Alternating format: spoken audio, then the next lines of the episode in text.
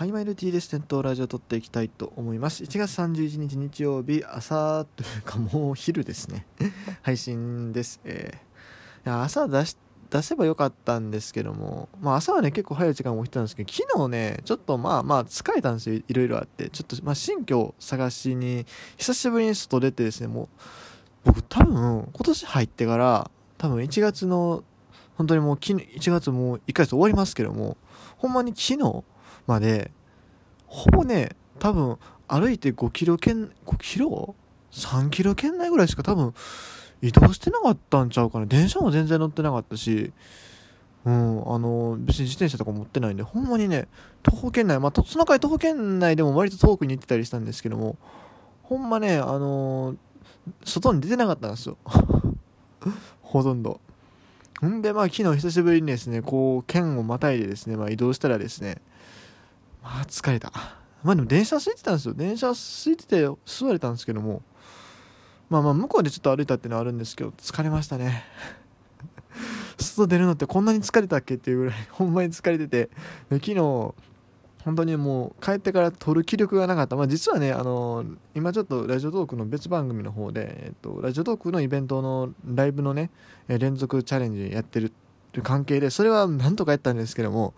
それも30分間やりきりましたけどももう途中ね2回ぐらい寝落ちしかけてますよ僕。何言うてるかわからなくなって喋りながらね。もうなんか喋りながら本当にもうベッドで寝転びながらややったら本当ダメなんですよもう。本当にね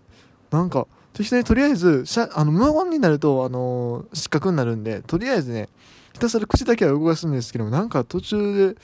いや何言ってるか分からへんくなってもう目が閉じす目が閉じてですねこう何言ってるか分からん状態になってあやばいなやばいなと思ってはってして。っていうのをね2回ぐらいやっててほんまねあんなことしたらそのうち自分の本名とか言いそうで怖いなって思ってるんですけどなんなん言ってるかもしれへんねもう。ちょっとね本当にねほぼほぼ事故だったんですが大丈夫です。とりあえず乗り切りました。まあでも残念ながら、ね、ネットラジオの方はちょっともう収録する余裕もなくて。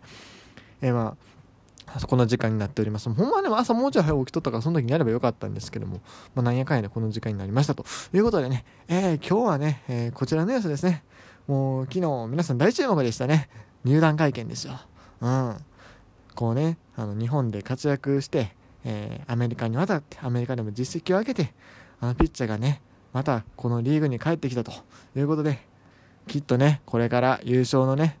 えー立役者になってくれることでしょう。まあ、立役者はメインじゃ困りますけども、うん。まあ、優勝に欠かせない戦力として、えーきっと活躍してくれるでしょう。背番号14、阪神タイガース、チェン・ウェインです。おお？もう今日タイトルでも一応するつもり、まあ、タイトルの入力これからなんですけどもタイトルでも一応するつもりなんですが多分ねあのこの番組聞いてる方の半分ぐらいはねあマー君の話してくれるんかなって 多分思ったと思うんですけどもマー君の話は今日はしないです。すいません。いやあのもしねあの見事に引っかかった方マー君だと思ってた方ですねラジオトークでお聞きの方はあのリアクションボタン適当に押しといていただければというふうに思います。えっとまあちょっとそんなことはあまあ置いといてですねとりあえずその内容の方に入っていきましょうまあ、昨日ね、そのマー君がにね、こう日本中の注目がいってた中ですね、実はね、えーチェン・ウェインが入団会見をしました。うん。えっ、と、まあ、チェンはこの前来日して、多分今ちょうど隔離期間が明けたのかな。それでまあこのタイミングで、えー入団会見になっいや、隔離期間どうこう？関係ないのか、30日でもうあちテスト始まるからかな。ちょっとちゃんとその計算はしてないんですけど、まあまあ、そうテストじゃない、ごめん、キャンプね。キャンプがもう始まるから、あっていうところだと思うんですが、そうなんです。えっ、と、そう、もうキャンプ始まるからね、明日からキャンプインやんけ。そう、キャンプインなんですよ。そう、まあそんなこともあってですね、チェーンウェイン投手が、えー入団会見に臨みましたということです。いろいろですね、えー頼もしいことを言ってくれてます。え今の心境をお聞かせくださいという質問にですね、日本に戻ってきたという気持ちがずっとありましたし、えータイガースという歴史あるチームの、えー、維持成り立つでも重しく思っていますと。うん。でタイガースの印象としては応援に特別な印象。まあ、応援に関してはね、ちょっと今年はね、まあ、まだなかなか厳しいかなというふうに思うんですが、えっと、敵チームとして甲子園に投げているときは、ファンの多さに興奮した状態で投げていた印象がありますというね、コメントをいただいてます。宮野監督にもすでに面会済みで、えー、目標としては、えチームを優勝に導くというところですね、えー、挙げてくれてます。そしてまあね、えー、阪神、えーと、台湾出身でこう阪神中日でプレーといえば大鵬さんがいるということでですね、えー、まあ、そちらの方のコメンコメントというか記者からもねなんか声が上がってたそうでというかあ中日入りした時のスカウトだったんですね大鵬さんなるほどなるほどそれでまあ、えーと、その質問に対してもですね、えーと、アメリカでのプレー以外という点に関しては大鵬さんと一緒の道を歩んでいて、まあ、その点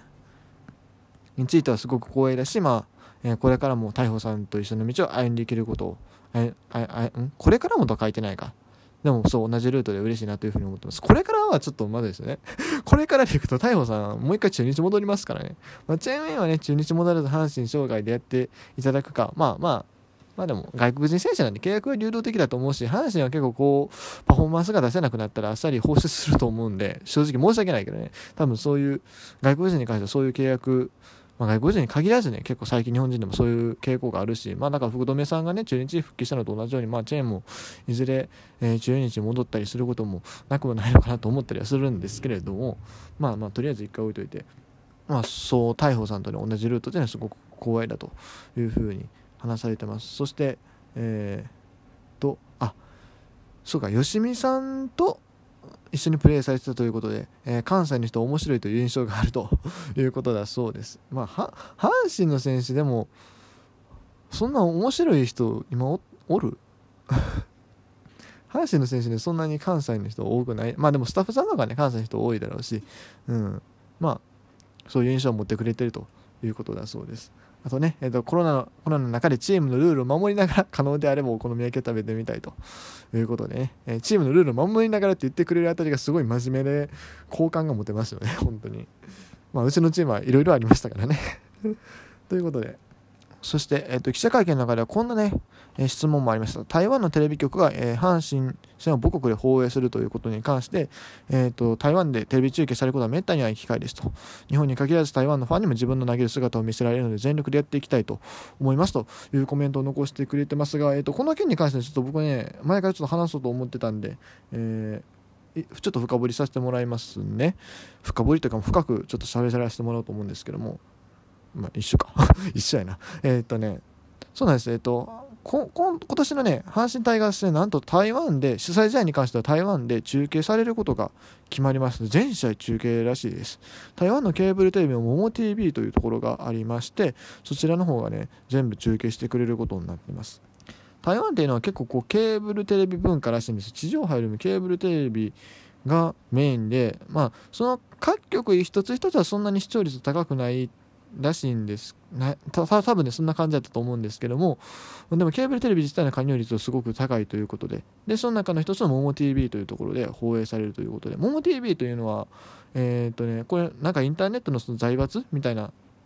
多分まあ日本でいうところ楽天とかそんな感じに近いのかなというふうにちょっと違うんかなわかんないですけどもまあなんかいろいろあるらしいんです。他にも物販とかもやってて僕も前にモモっていうそのサイサイトねあのインターネットの通販のサイトがあるっていうのはどっかで見たのでそその関連かなと思ってやっぱりその関連だったんですけども、えー、そのグループになんか属してるらしくてそのもともとその企業グループとしては、えっと、フーボングループにあるらしいここプロ野球球団持ってるところで、えっと、フーボガーディアンズっていうね青色の、えー、ちょっとなんやろおしゃれな感じのユニフォームの、えー、チームですねあまり日本と今まで縁がなかった印象ですけど、まあ、こういう形で失点ができたのかなというふうに思います。でね、まあ、このね、全試合中継されるっていうのはすごいんですけども、今年、まあ、あの、効果、不効果、まあ、正直言うと、まあ、あんまり良くない話だと思うんですけども、あの、阪神的にはすごい嬉しい話っちゃ嬉しい話にはなるんですけども、なんとですね、今年、台湾のそのテレビ局、そのケーブルテレビ局で、日本のプロ野球中継するのが、モモ TV だけなんですよ。モモ TV だけというか、まあ、言ってしまえば阪神の主催試合だけなんですよ、実は。というのもですね、もともと台湾では、えっと、ジャイアンツの試合を放送してるところ、放送してたのはちょっとなんかわかんない、そういうサービスと、それから、えっとね、こっちの方がどっちかというとメインなんですけども、フォックス、ん？フォックスやったっけ？うん、合ってますね。えっ、と、フォックススポーツっていうところであのパ・リーグの試合をね全部中継全部かどうか知らないんだけど中継してたんですよ。で実際僕も2019年に台湾に行った時にですね、えーと、その中継見ました。なんかオリックスと西武かどっかやってた試合、えー、見まして実際ですねその時の、えーと、ホテルのねテレビでこうパ・リーグの試合見た時のちゃんと画面に収めてます。あのオリックスのロメロが出し金だっていうところの。あのさっきねあのカメラロールみたいな残ってました、うん、そんな感じでこう中継されてたんですけどもジャイアンツの方はなんかもう台湾から撤退なのかな？撤退というかそのサービス終了というか放送終了みたいな感じになってまあそれはまあ表題感が1軍で出ないからですよ。表題感が出えへんからもうもったいない。でそれからえっと、パ・リーグの方はね、多分パ・リーグに関しての関心性はあると思うんです。なんやかんやで、台湾人プレーヤーいるし、まあ、ワンボールが活躍してないとはいえ、多分その前から中継試合やってると思うし、えー、これからもですね、やっぱりジャン・イーとかウーネンティみたいに期待されてる若手もね、まあ、もちろんあのワンボールも期待されてはいるんですけども、こういう選手がいるんで、別にそんな契約を切る必要性はないように思えるんですが、そもそもですね、あの台湾で、その、もともとこの放送してるね、FOX スポーツっていうところ自体が撤退すると、台湾から撤退すると、もともとこれグローバルの企業、日本とかで多分やってたと思う、多分アメリカかどっかのね、もともとの企業だと思うんですけども、FOX スポーツがそもそも台湾から撤退しちゃう関係で、来年パ・リーグの試合がこうケーブルテレビで見れないと、台湾ではね。まあ、あのパ・リーグ TV とかでは見れるので、本当に熱心なファンの方、多分そちらを選択されると思うんですけども、基本的にこう日本の野球っていうのに触れる機会が少なくなる中で、こうね、阪神戦だけがあの台湾で台湾のケーブルテレビで放送されるということで台湾国内でこれ阪神に対する注目っていうのがすごく高くなるんじゃないかなというふうに思います。これはすごくいいいやでもな本当はね日本の放送もっとたくさんしてほしいですけどね。ということで終わります。じゃあよチェンウェイン。